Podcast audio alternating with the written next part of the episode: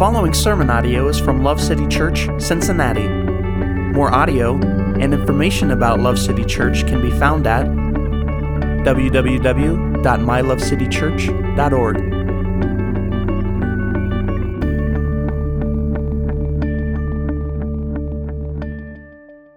So, Proverbs 7, we're continuing uh, in our series called The Way of Wisdom, working through the book of Proverbs.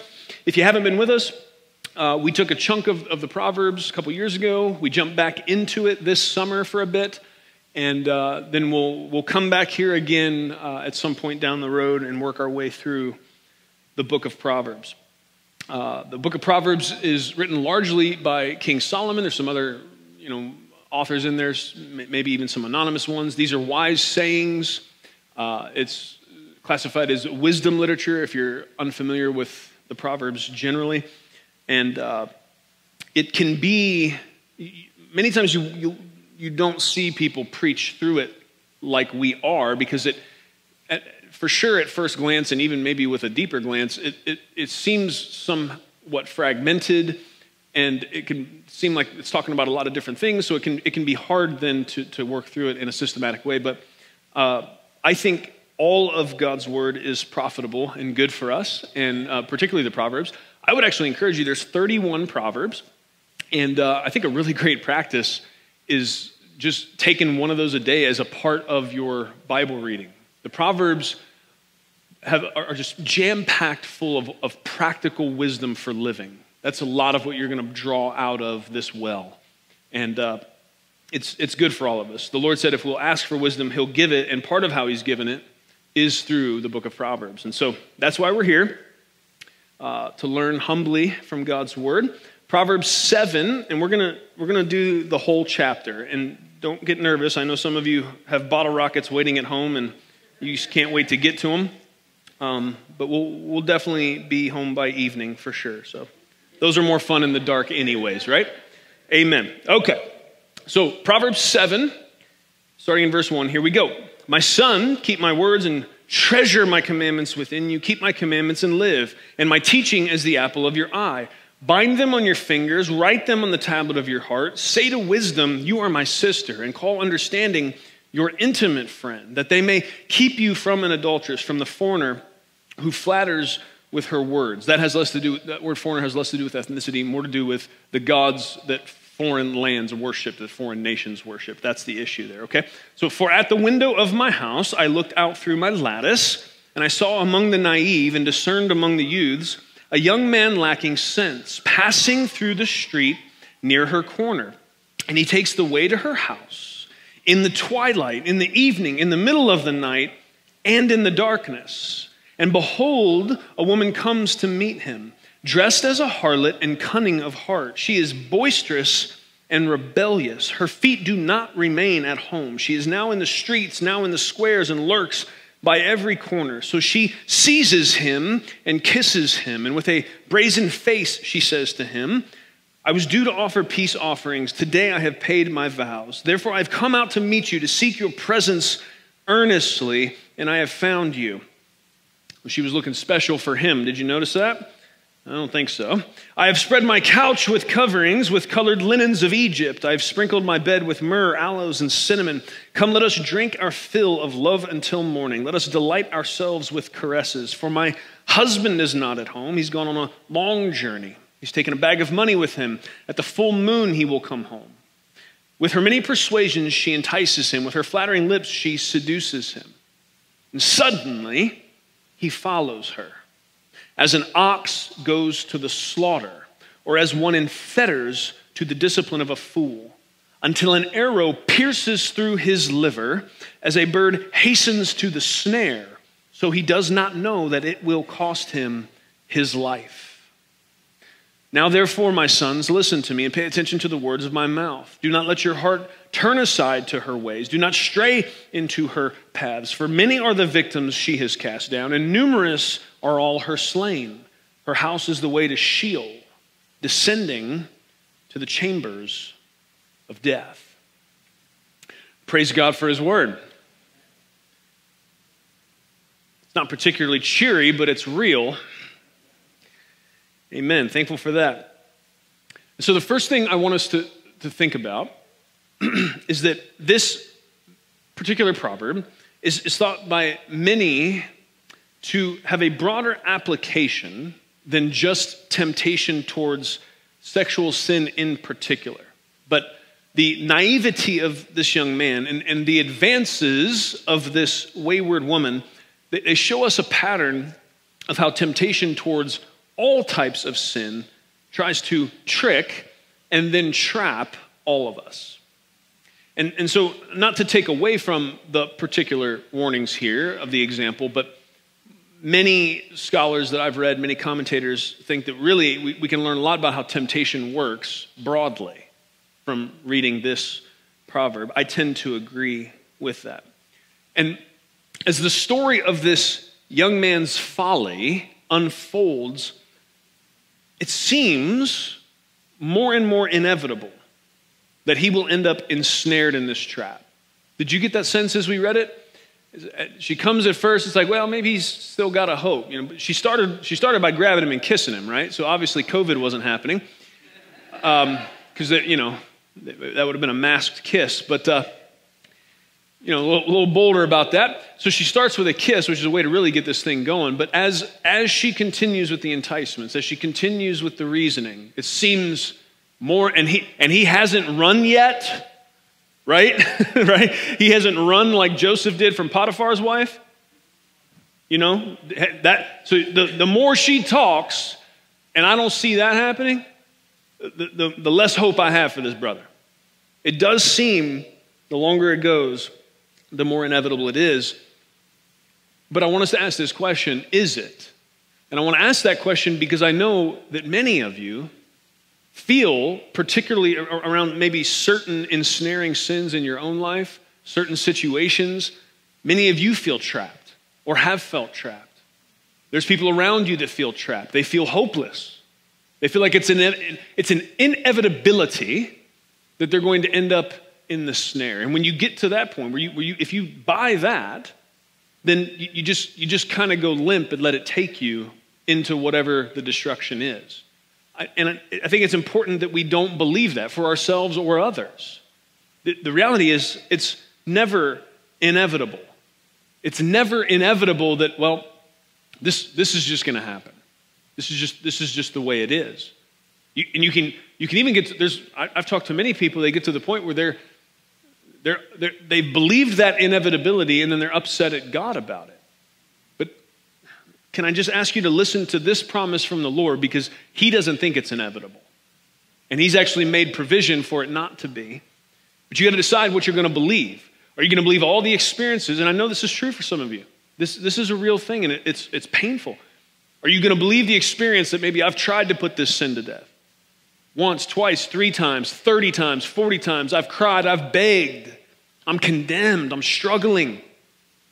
Are you going to are you gonna believe all of, of what that tells you, the, the sermon that that preaches to you, which is this is a foregone conclusion?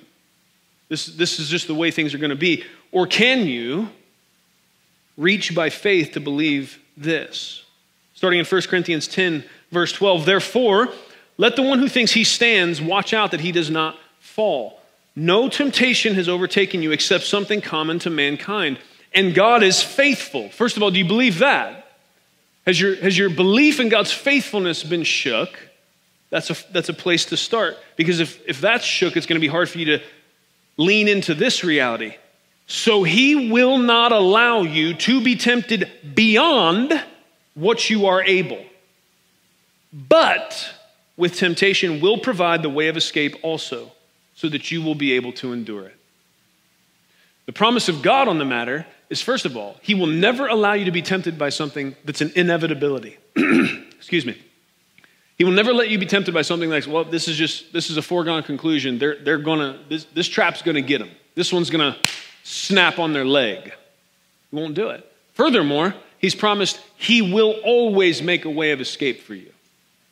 Sometimes the problem is we're not, we're not willing to acknowledge the way of escape, and sometimes we're not willing to, to pay the price to take the way of escape. Right? Now, I've said this to you before. I can't, I just, sorry, I can't think of a better example. Joseph ran up out the house. When Potiphar said, Hey, come lay with me, you don't, I mean, Potiphar was, you know, pretty powerful, whatever. I'm, I'm sure Mrs. Potiphar was, was attractive. Don't you think there was a, at least a moment of temptation there? He said, Nope, skirt, skirt, outside. You hear me? And I'm just saying, we've talked about this before, man. The, the way of escape might cost you something. The way of escape might be inconvenient, probably will. But, but please don't let the enemy have you convinced that God has left you abandoned in the midst of your temptation, because that's for sure not the truth. Ever.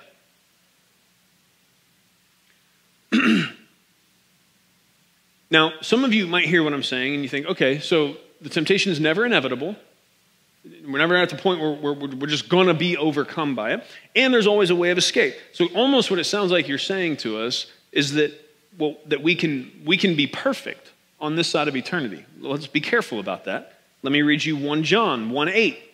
If we say that we have no sin, we are deceiving ourselves, and the truth is not in us. If we confess our sins, right? So, who confesses sins? Is that someone that is, is a follower of Jesus or not a follower of Jesus? That's a practice of those who belong to Jesus. They're followers of Jesus. I used a different word. I said follow them belong, right? That wasn't cool. I'll try not to switch it up on you like that again. Because, like, that was pretty good. There was a good response coming, and then I changed the word. You know what I mean? So it got all jarbled. That was bad. Okay. I'll use the same word next time. Don't be scared. You did good. I'm proud of you. All right. If they, but if you, so what happens? If, so let's, let's not lie to ourselves or the Lord and, and act like we have no sin. Okay? But if we confess our sins, then what happens? He is faithful and righteous so that he will forgive us our sins and cleanse us from all unrighteousness. So the answer is, is not that we believe you're, you're going to reach the, the perfection of Christ this side of eternity. That is, that is a part of the final phase of God's redemptive plan. We will be glorified at one point, right? When he, when he wraps this whole thing up, or you get called home before that happens, but when we're with him, there's, there's a final there's a final phase of this process of redemption where we will be glorified and we will be without even the temptation to sin.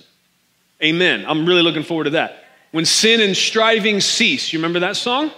What is that striving talking about? I mean, it's all of the hard things that sin has brought into the world, the brokenness, but it's also the striving against sin. Woo! Yes. Looking forward to that one, okay? But we're not there yet. So we have to, we have to balance those truths, okay? So, how do we balance that truth? Well, what, what we do is, we, it, all of that means we can't, we don't just settle into the reality of our imperfection, right? I want us to be very careful with the phrase, nobody's perfect. Because it is true, but it's often used in a way that is unhelpful. It's often used to justify something, it's often used to take the, the, the, the sharp edge off of conviction and not really deal with what it is maybe the Lord is dealing with us about. Maybe the Lord's saying, hey, hey, hey, no, don't go there. Here's a way of escape. And, and is our answer back to him going to be, well, nobody's perfect? No, uh uh-uh, uh, let's not do that. That's not helpful. That's not, that's not even what's best. And of course, the Lord is always trying to help us get to what is best. The goal that we should set, so you got to keep all this, everything we've said in mind. But the goal, so there's always a way of escape from temptation. We're not going to be perfect this side of eternity, but what do we set the bar at? What should the goal be? What am I striving for? This doesn't, we, we don't, we don't want to settle. The goal that we should set is what the Bible calls holiness. Holiness is being set apart for God. Holiness and righteousness in the mold of Christ is to be in a direction where I'm, I'm, I'm, heading away from sin, away from temptation. I'm not, I'm not just kind of settling into this reality. Well, I'm not, I'm not going to beat it all anyway, so if you can't beat them, join them. Right? We still set holiness as the goal, knowing that I'm not going to reach the perfection of Christ this side of eternity, but at least, at least the goal is right. I'm going to shoot, I'm going to shoot high and, and, and I'm going to come up short of that. God's grace is going to make up the difference. Amen, right? He's going to be there for me. Forgive me. Do what 1 John said when I confess my sin. I'm honest about it. But this is what First Peter tells us about this. It says, Blessed be the God and Father of our Lord Jesus Christ, who according to his great mercy has caused us to be born again to a living hope through the resurrection of Jesus Christ from the dead. To what? Obtain an inheritance which is imperishable, undefiled, and will not fade away, reserved in heaven for you, who are protected by the power of God through faith for a salvation ready to be revealed in the last time. In this you greatly rejoice. Hopefully, that's not in there, I said that. The assumption is all of what you just heard, that's worth greatly rejoicing in. Wow, okay. Even, even though now, for a little while, if necessary, you've been distressed by various trials, so that the proof of your faith, being more precious than gold, which perishes, which perishes though tested by fire, may be found to result in praise and glory and honor at the revelation of Jesus Christ. And though you have not seen him, you love him. And though you do not see him now, but believe in him, you greatly rejoice with joy inexpressible and full of glory, obtaining as the outcome of your faith the salvation of your souls. He's not done. As to this salvation, the prophets who prophesied of the grace that would come to you made careful searches and inquiries. What's he talking about? The, prophets beforehand they, saw glimpses and pieces of this plan of redemption that God was going to fulfill in Christ, right? David saw bits of it, and Isaiah saw bits of it, but they, they didn't get to see the fullest, but they were looking forward to it. Abraham saw bits of it, right? That would come to you, made careful searches and inquiries, seeking to know what person or time the Spirit of Christ within them was indicating as he predicted the sufferings of Christ and the glories to follow. It was revealed to them that they were not serving themselves, but you in these things which now have been announced to you through those who preach the gospel to you by the Holy Spirit sent from heaven, things into which angels long to look. Now, I know this is a long passage of scripture, but here's, there's a hinge point here. Everything we just read, everything about God's plan of redemption and salvation, how it's so glorious and wondrous that angels long to look into it. Angels have been around, yes? Angels have a big view of kind of all of what's been going on for a long time. Angels still are longing to look into the depth and beauty of the gospel. So everything you, everything this this beautiful dissertation on salvation and God's grace to us right here, written by a fisherman, Peter. The next word is therefore. So keep all that in mind. There, because of that, because of everything we just read, the excellencies and the glories and the beauty of the salvation that comes through Christ alone. Therefore, as a result of that, prepare your minds for action. Keep sober in spirit Set your hope completely on the grace to be brought to you at the revelation of Jesus Christ. As obedient children, do not be conformed to the former lusts which were yours in your ignorance, but like the Holy One who called you, be holy yourselves also in all your behavior, because it is written, You shall be holy, for I am holy. We're still talking about where do we set the bar, even though we know we're not going to reach perfection. We're, we're laying it out, friends. And why? Not, this, is, it's so clear here. We, we're not, what does he say? As obedient children, don't be conformed to former lusts, but like the Holy One who called you, be holy yourselves in all your behavior. There's your bar. Like, be holy, what, wait, what does that mean? He, he spelled it out for us. Like the one who called you. Be holy like Christ. Well, I, don't, I don't know what to do. I don't even know what holiness means. Oh, I, uh, great. I'm glad you don't have preconceived ideas about it. Go look at Jesus, He'll help you figure it out. Amen? That's good. Now, but here's what's really important. Peter makes it clear here we are not seeking for holiness to try to be saved. We are seeking after holiness because Christ has saved us. It is not that we are doing any of this to try to earn that salvation we're hoping in. It's absolutely a response to a salvation that has already been granted by grace through faith, which makes it a beautiful, different motivation than every false gospel out there. Because the, the, when the gospel gets twisted and contorted even just a little bit, you end up back in a place where you may be striving for holiness. You may know that Jesus is my benchmark. That's what I want to live like. That's who I want to talk like. That's who I want to think like. I want to serve the Father like Jesus did. But if all the way down in there is still the, the little bit of leaven that, that, that ruins the whole lump, the motivation, if I'm trying to earn God's favor, if I'm trying to get God to love me instead of walking in obedience as a result of how much He has already shown that He loves me, it'll ruin everything. It's the difference between the true gospel and every form of legalism that draws people away from it. And it's wild. It barely makes sense to the human mind. And that's, that's one, of the, one of the thousands of reasons I believe it. What human could have came up with this? It's wild. And it's beautiful. It's awesome. Amen. But let's also, as we, as we celebrate the grace of God, as we, as we revel in the fact that God has loved us, and then we pursue obedience and holiness as a result of that. Because not because I, I want to try to get him to love me or I want to please him so that he'll do something for me, but realizing he's already done everything for me that anybody could possibly do. And it's because of that I want to please him. Because he's a good father. But you, you, can, you can get a, a strong grasp on that, and then, and then they'll try to be this other kind of wicked contortion that'll steal power away from what God is doing in us through his gospel. Let us never make the mistake of thinking that the grace of God is a license for apathy towards holiness. Because what can happen on the other side of this is we start to think, oh man, it, it, it, really, it really had nothing to do with how good I was that God has saved me.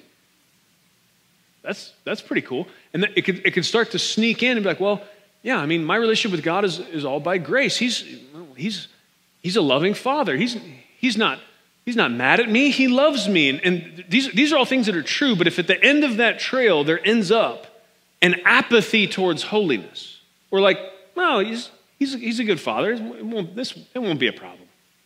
Nobody's perfect, right? We're back to that. You see how that can be a problem. And, and Paul, Paul knew it was potentially a problem as well. Romans 6, what shall we say then? Are we to continue in sin so that grace may increase? NASB says far from it. Many of your translations will say, may it never be. And the language in the Greek is very strong. Like, no, that isn't how we do it. We don't continue in sin so that grace may abound. That was the problem the Corinthian church had. Look at all this sexual deviation we've got going on here. Oh, look at how gracious we are. Let's celebrate God's grace. See how nice we're being to everybody. And they're, you know, you got guys sleeping with his stepmom, or you can't really tell something real wild going on. What'd Paul say? That's not grace. Just ignoring sin and, and telling people, oh, oh, it's okay, don't worry about that. That's, that's, that is as harmful to them as, as legalism could ever be. The gospel's a totally different way. It says, Or do you not know that all of us who've been baptized into Christ Jesus have been baptized into his death? Therefore, we've been buried with him through baptism into death, so that just as Christ was raised from the dead through the glory of the Father, so we too may walk. Why? Why all of this? So we too may walk in newness of life. For if we become united with him in the likeness of his death, certainly we shall also be in the likeness of his resurrection, knowing this, that our old self was crucified with him, in order that our body of sin might be done away with, so that we would no longer be slaves to sin. For the one who has died is freed from sin.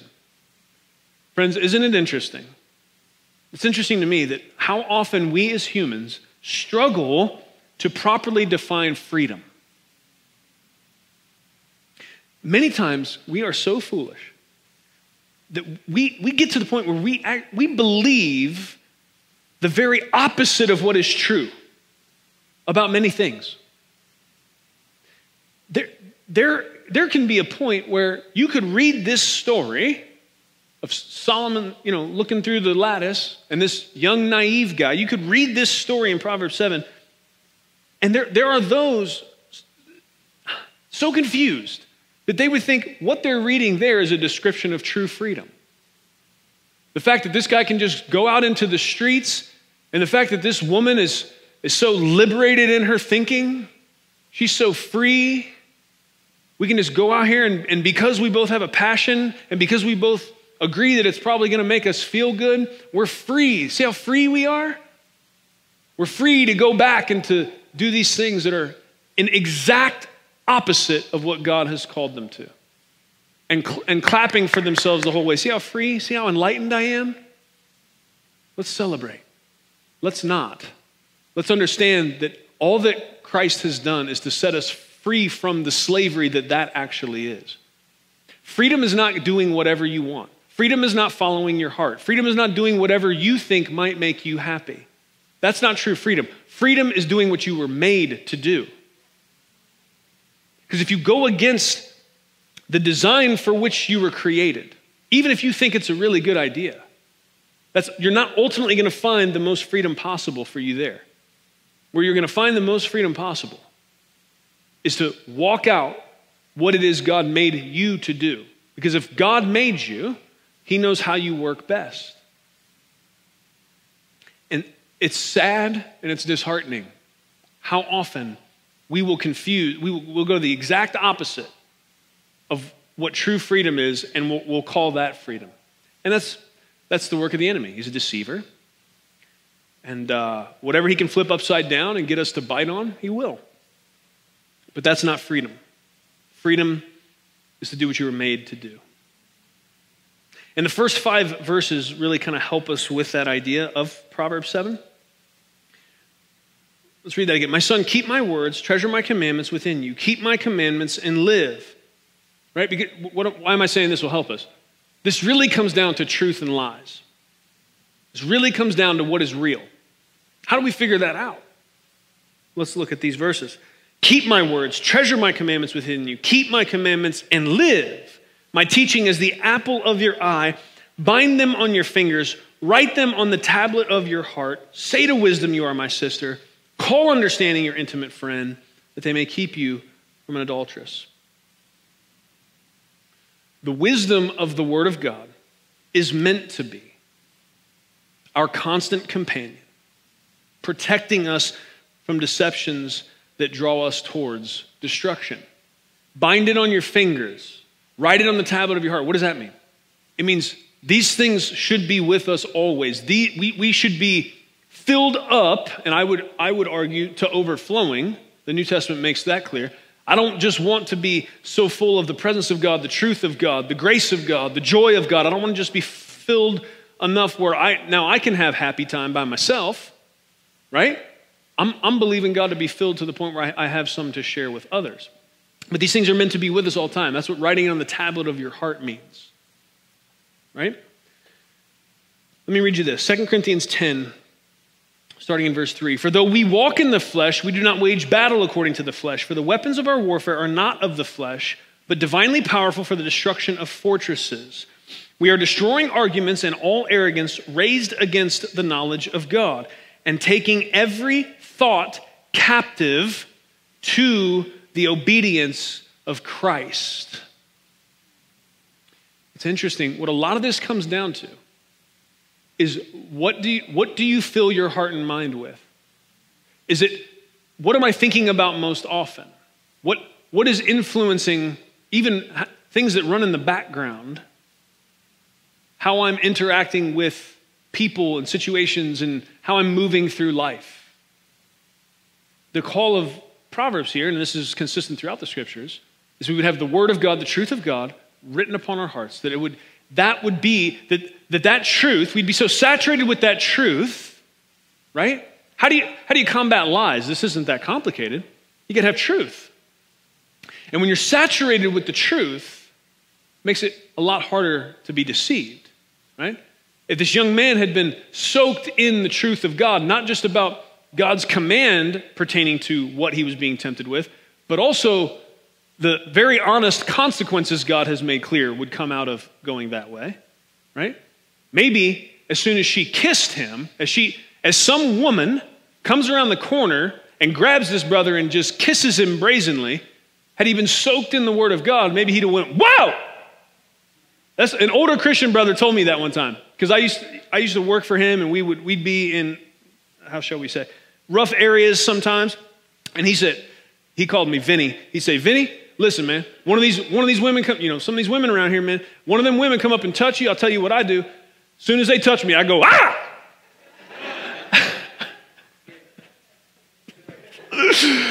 oh, man. I miss that guy. But that was good truth, man. That's what I'm talking about. And I had to use it one time. I'm not going to tell the whole story because it's long and it's wild. Some of you know it. You're chuckling. It's Lord Jesus. But yeah, I had to run a couple times, honestly. But I ran inside and locked the door. I didn't run outside. Yeah, okay. See me later if you, if you want to hear that one. I'd be happy to share. So, we're talking about these, okay, these first five verses. We're talking about our minds being soaked and, and, and how that helps us. We don't, we, don't, we don't battle like, this isn't like normal physical battles, but there is a battle. There's a battle in our minds and in our hearts. And, and what we're going to fight with is truth. And, and, and how do you, here's the problem, man. This, this, this, is, this is preemptive training that we're talking about, right? Because if you wait until the point of temptation, it's like, oh, I need that truth. I need that truth. Where is it? The assault's already there. You're already overtaken, right? But the point is that I, I, I want to be convinced enough in my heart that, that God's word is true and that I need it written upon my heart. I need my mind soaked in the, in the water of God's word, cleansed continually in God's word, or, or I'm going to end up being made a punk. I'm going to get suckered by something. I'm going to buy into one of these lies. And I've got, I've got a way to illustrate that. I hope it's helpful and not distracting. Because here's the thing imagine, imagine these two pieces of paper one being a mind, not very focused on the truth of God's word, not washed in the water of God's word, basically just filled with no, no filter, just whatever, whatever's coming downstream, it's taking it in. It's a mind darkened with deception and unchecked. That's what this represents. This represents a mind that has been cleansed with the water of God's word. This is, this is where the truth of God has been written upon the tablet of the heart. It's carried with a person into every situation they go. They're, they're, they're soaked, and, and they're, they're, instead of being overcome by the deceptions of the enemy, they are overcome with the goodness and the truth of God's word. Okay? We got two, we got two different dispositions here, right? All right? Now, what happens if what comes along is a can of spray paint, which is going to represent, this is black, this is going to represent temptation. Okay? I could have done this illustration much grander, done some like fiery darts of the enemy and stuff, but you know, we're right next to the fire department and they probably frown on that. If I get fire going in here. But I think this will get the point across. Okay? So here comes here comes temptation. Here comes some stupid thought. Here comes some some deception trying to pull you away from what it is God would have for you, right? So here it is. It comes and it hits, it hits this mind. What happens? Now, some of you who are a little sassy, you might say, oh, well, you know, I can, yeah, I can see that because I'm moving it and we got these lights in here and, and you, you see the, the sheen difference. But here's, here's what I'm talking about. When this hit, first of all, any of you who have dealt with spray paint, if I leave this a minute, it's going to dry. And you're going to barely be able to tell. You're going to barely be able to see a difference between this trashy thought that's going to lead to destruction and what was already here. So when this thought comes and hits this mind, when this thought comes and hits this heart, when this deception comes and it hits this one, there is no no alarm bells go off. It just mixes in with all the rest of the nasty that's already in there. There's no distinction. But my question is what happens when this same temptation, this same stupid thought, whatever it is, hits a mind that's been cleansed and washed by the water of God's word? Is there going to be a distinction? Is there going to be an alarm go bell? Is someone going to notice? Whoa, what is that? Right? This is our problem we're oftentimes not committed to the process of having the Word of God, the truth of God, the commandments of God written upon our hearts, have our minds soaked in His truth. And so oftentimes our hearts and minds look more like this than they do this. And then stupid thoughts come, temptations come, whatever the harlot looks like for us, with their smooth sayings and all of their convincing. And it's, it's just, yeah, why not? There's no, there's no, I mean, here's when, when your mind and heart's in this place, man, and that stupid thought comes, you guys know what I'm talking about. it's like, you ever had a thought hit your brain, you're like, where, where did that come from? like, what? That's every, every idea that's coming from the enemy and that's going to end up pulling me away from the Lord and towards my destruction. I want it to be like that for me. Like, what? As opposed to that thought coming and I don't even notice. Because what happens when I don't notice? Exactly like this thing is doing. It's drying, and you can see less and less of this spray paint I put on here. It just blends on in. Don't, it, it gets more time to run and play. It gets more time to sow its seeds of foolishness and for the, the damage to run deeper. As soon as it hits this, man, it's like, whoa, no, we're going to take, what did the Word of God say? What are we doing? We're destroying arguments, all arrogance raised against the knowledge of God, and we are taking captive every thought to the obedience of Christ.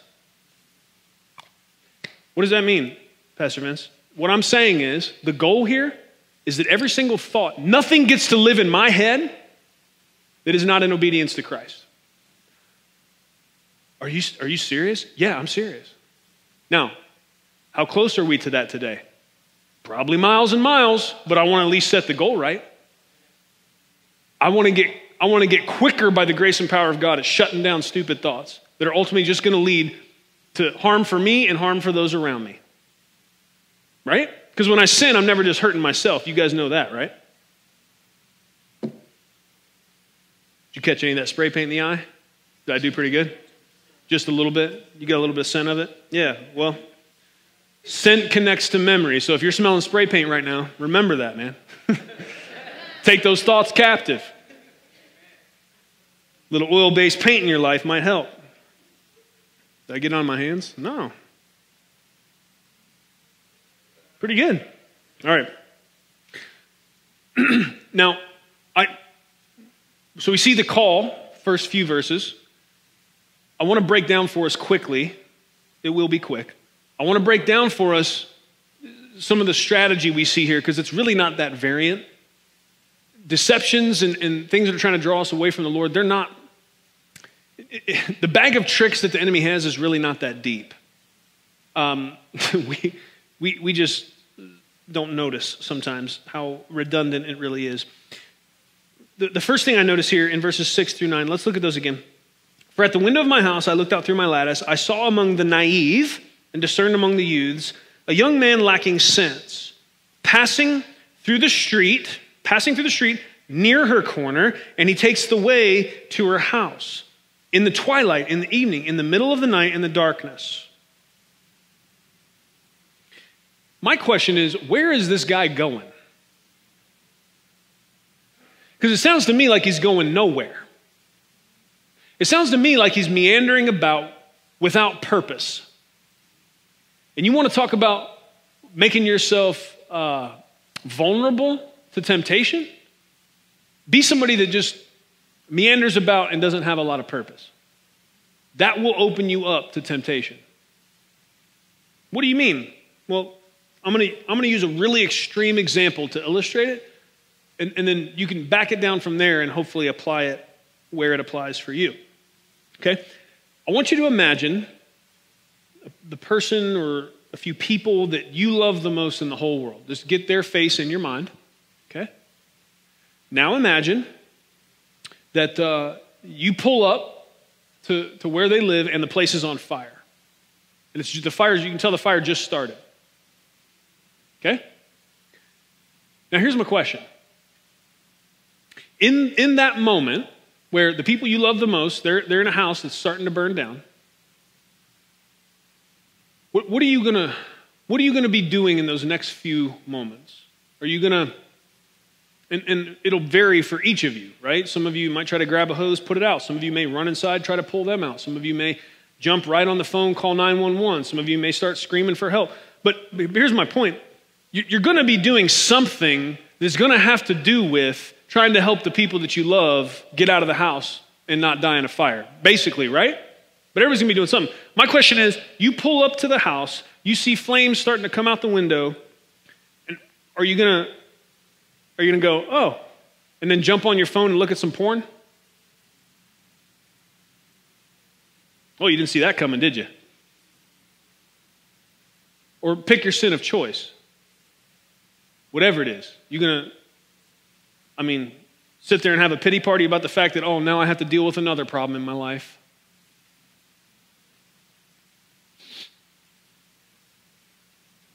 Why? Because you'd have a, you'd have a real clear directive and purpose. Because people you love are in a fire. And here's the point being walking with God, I, I, we have a real clear directive and purpose, and there's a lot riding on it all the time. There are people all around us all the time that don't even know there's grace and hope available in Christ. We have an eternal purpose all the time. And you might hear me say stuff like this, and you're like, okay, bro, like, yeah, like, too intense, man. That's not realistic. Like, like, what are you saying? Like, I should, I should never, I should never be relaxed. I should never just be able to chill. I always have to be running around like something's on fire. No, you should rest and relax. The Bible says you should, but I'm going to challenge you that even your rest and relaxation should be an intentional part of participating in God's kingdom work. Ooh, you thought you had me, didn't you? Even your rest and your relaxation should be an intentional part of you participating in the work of getting as many people as possible out of slavery in darkness and bringing them over into freedom in light through Christ. I don't know what my purpose is. Start there.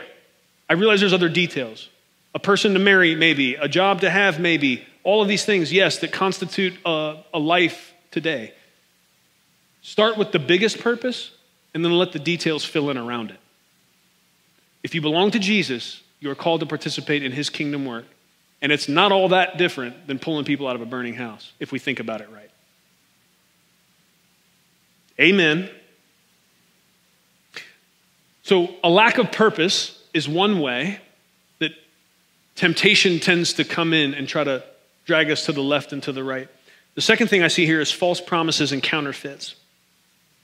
And that's all through verses 10 through 21. That's, she basically goes in her spiel, right?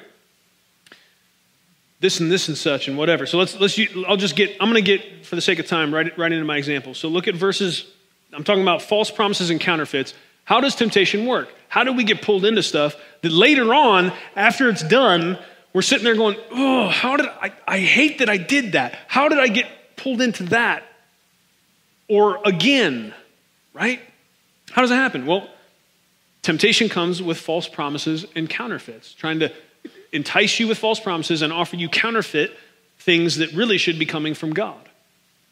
Okay? Where do we see that? Verses 19 and 20, I'll give you the first example. The first false promise here is that there won't be any consequences if he goes to the house with her. What'd she say? For my husband is not at home. He's gone on a long journey. He's taken a bag of money with him. At the full moon, he will come home. What's, what's she really saying? She's saying, We can get away with this. No one will know. No one will see. You come to my house right now. We can do whatever we want. No one will ever find out. You need to ask yourself, what am I trying? I'm trying to prepare you with truth. I'm trying to wash your mind with God's word. I'm trying to head off every way temptation is going to try to get you tangled up in a trap. Because I love you and I don't want your feet in a trap. It hurts. Bad. What does the Word of God have to say to that idea? Hey, come with me. No one will know. Hey, we can do this. No one will know. And I'm not, we're not just talking about this particular situation. You understand that with every temptation to sin that you deal with, there, this, is one of the, this is one of the tactics of the enemy. Who's going to know? Why does it matter?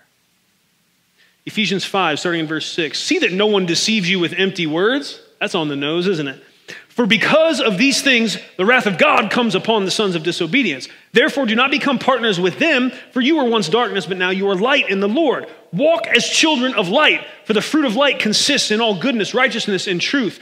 As you try to learn what is pleasing to the Lord, do not participate in the useless, useless, useless, the Bible says it once, I just want to say it a few times, useless, deed, that's four, deeds of darkness, but instead even expose them, for it is disgraceful even to speak of the things which are done by them in secret, but all things become visible when they are exposed by the light. For everything that becomes visible is light. For this reason it says, it goes on to quote the Old Testament about, look, man, don't think you're getting away with anything. What deeds done in darkness, they come to the light. It, it comes out. You might say, well, I don't know, I did something a long time ago and still nobody knows about it. Friends, at the end of the day, ultimately, here's what you got to know the Lord knows, and that's what matters most.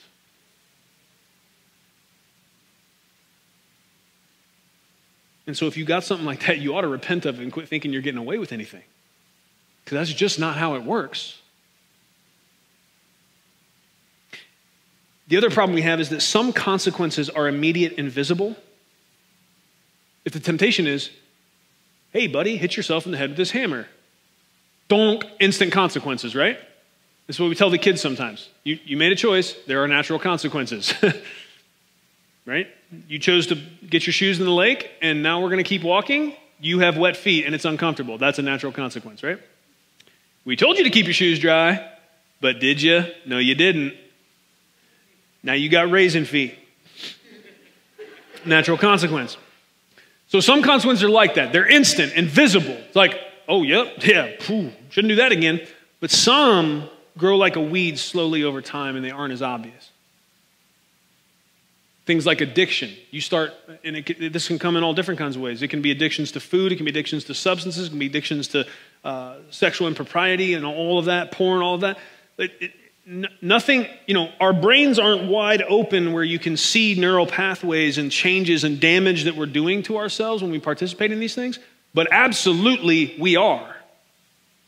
You continue to sin, you continue to seek pleasure in these things, you, be, you begin to rewire your brain, damage your brain, and you end up always going back to these, these same pig troughs to try to get something that God ultimately has promised you joy or peace or whatever it is you're looking for. we got to know that, right? I'm still trying to preach against the idea that, oh, it doesn't matter. No one's going to know. i have gotten away with a lot of stuff. Just because the consequence didn't pop up immediately doesn't mean you got away with anything. okay? The con- consequences come to roost. Amen? Okay. She, uh, the second counterfeit is love, verse 18, right? She says, Let us drink of our fill of love until morning. I'm just going to be quick on this because if you've been around here a amount of time, you've, you've, heard an extensive layout of this idea, but her, her offer for love is a counterfeit. Because God is the ultimate good, and anybody or anything that's trying to draw you away from what is the ultimate good for you is not loving you. That's not loving you, that's hating you. That's not helping you, that's hurting you.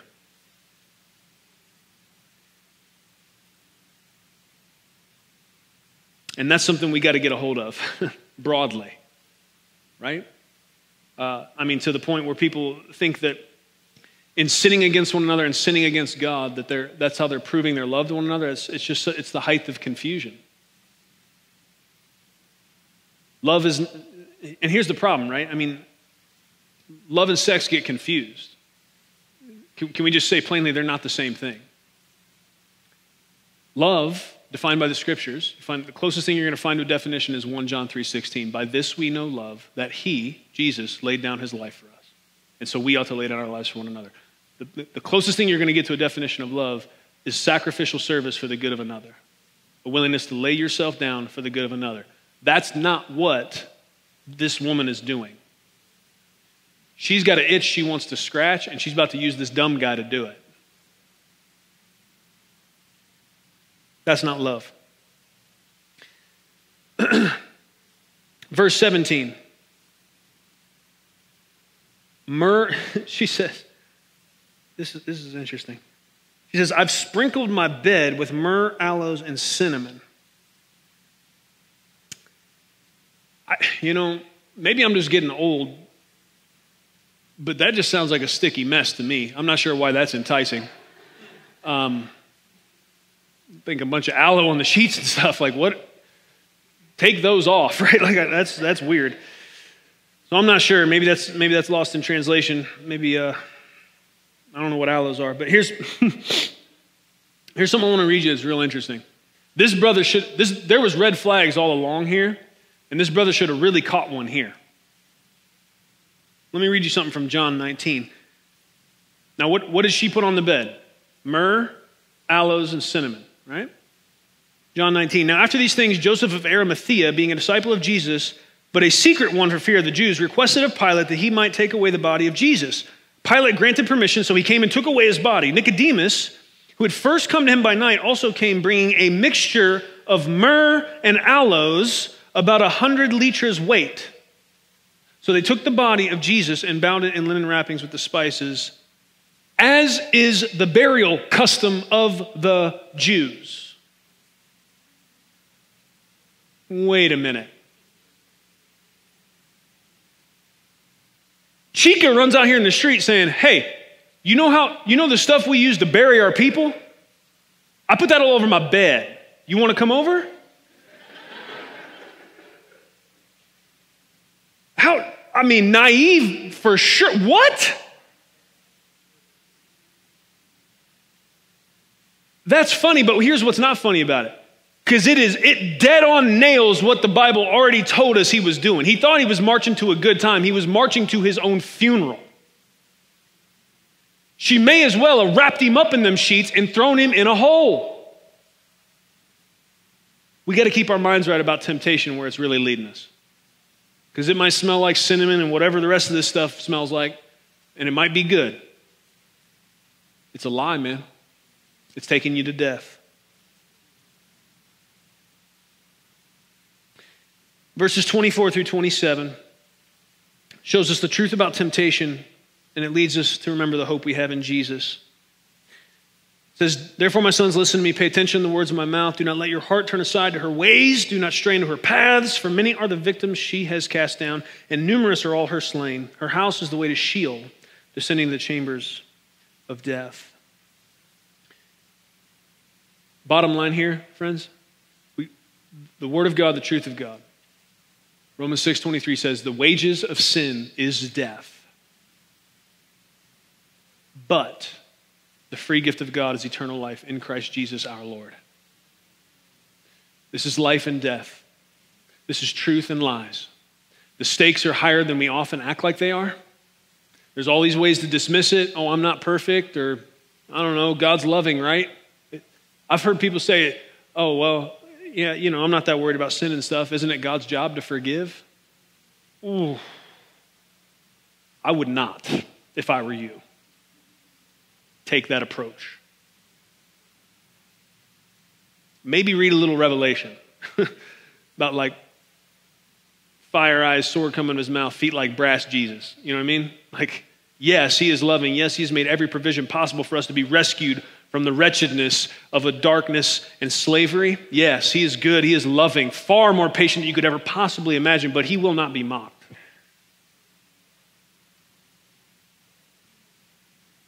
In John 10:10, 10, 10, Jesus said, I come that they might have life and they may have it more abundantly. Friends, here's the bottom line. This, this is the capstone to this, journey, this session in Proverbs. There's been some repetition, but that's good for us true freedom, real love, abiding joy, and unfading hope. This is what God offers. He doesn't just want good things for us, He wants the best things for us. And, friends, to, to some degree, how your life will go is going to depend very much on whether or not you believe that one precept right there. Will you move towards Him in trust because you do believe He actually knows what is best and wants it for you? Or are you going to continue in rebellion and foolishness? Biting on counterfeits, biting on these, these offers that, that sound good at first but ultimately lead to death. And let us remember that Jesus gave absolutely everything to open the door for you to have that abundant life. How did how did we how can we talk about abundant life? How do we talk about eternal life? Not just abundant life here, but eternal life with God. It's because Christ did everything necessary. He lived the perfect life we couldn't and we can't, died in our place for our sins, and then rose from the grave. The question is will we believe that? And will we then act accordingly? Will we love God because He's loved us first? That's the big question. I hope so. May God help us. Amen. Will you pray with me? Father, we come before you in the name of Jesus. Lord God, thank you for the book of Proverbs. Thank you that it is direct, it's unvarnished, it tells the truth, it's practical. Thank you, Lord, that uh, your word overall is like that. Help us to treat it as such. Lord, I ask right now that a, a new and vibrant desire would rise up in us, your people, to have your word written upon our hearts. May our hearts and our minds be washed and cleansed with the water of your word. I ask anybody right now as they hear me pray that that feels hopeless because they've dabbled so long in things that are dark. They feel like there's no way that you could do that. Lord, may their heart be filled with hope in you. Lord, if you can raise the dead, you can cleanse a heart and mind. If you can make the world, you can cleanse a heart and mind. But I thank you, Lord, that part of the deal is that we need to want it. We need to move towards it. We have to participate. And so, God, I ask that uh, you, would, you would be faithful to your word to be with us and to help us with this process of being holy as you are holy. And may our motivation always be, as we glimpse more and more through your gospel, how much you really do love us, because our trust in you is growing, because our, our joy in you is growing, because our love for you is growing. May this be the motivation. May this be the wind in our sails that pushes us towards holiness and righteousness, casting down every thought contrary to the truth of your word. Please help us with these things, Lord. We cannot do it on our own. We love you so much. It's in Jesus' name we pray. Amen. Thank you for listening to audio from Love City Church, located in Cincinnati, Ohio. Feel free to make copies of this message to give to others, but please do not charge for those copies or alter the content in any way without permission. To give or find out more about Love City Church, visit www.mylovecitychurch.org.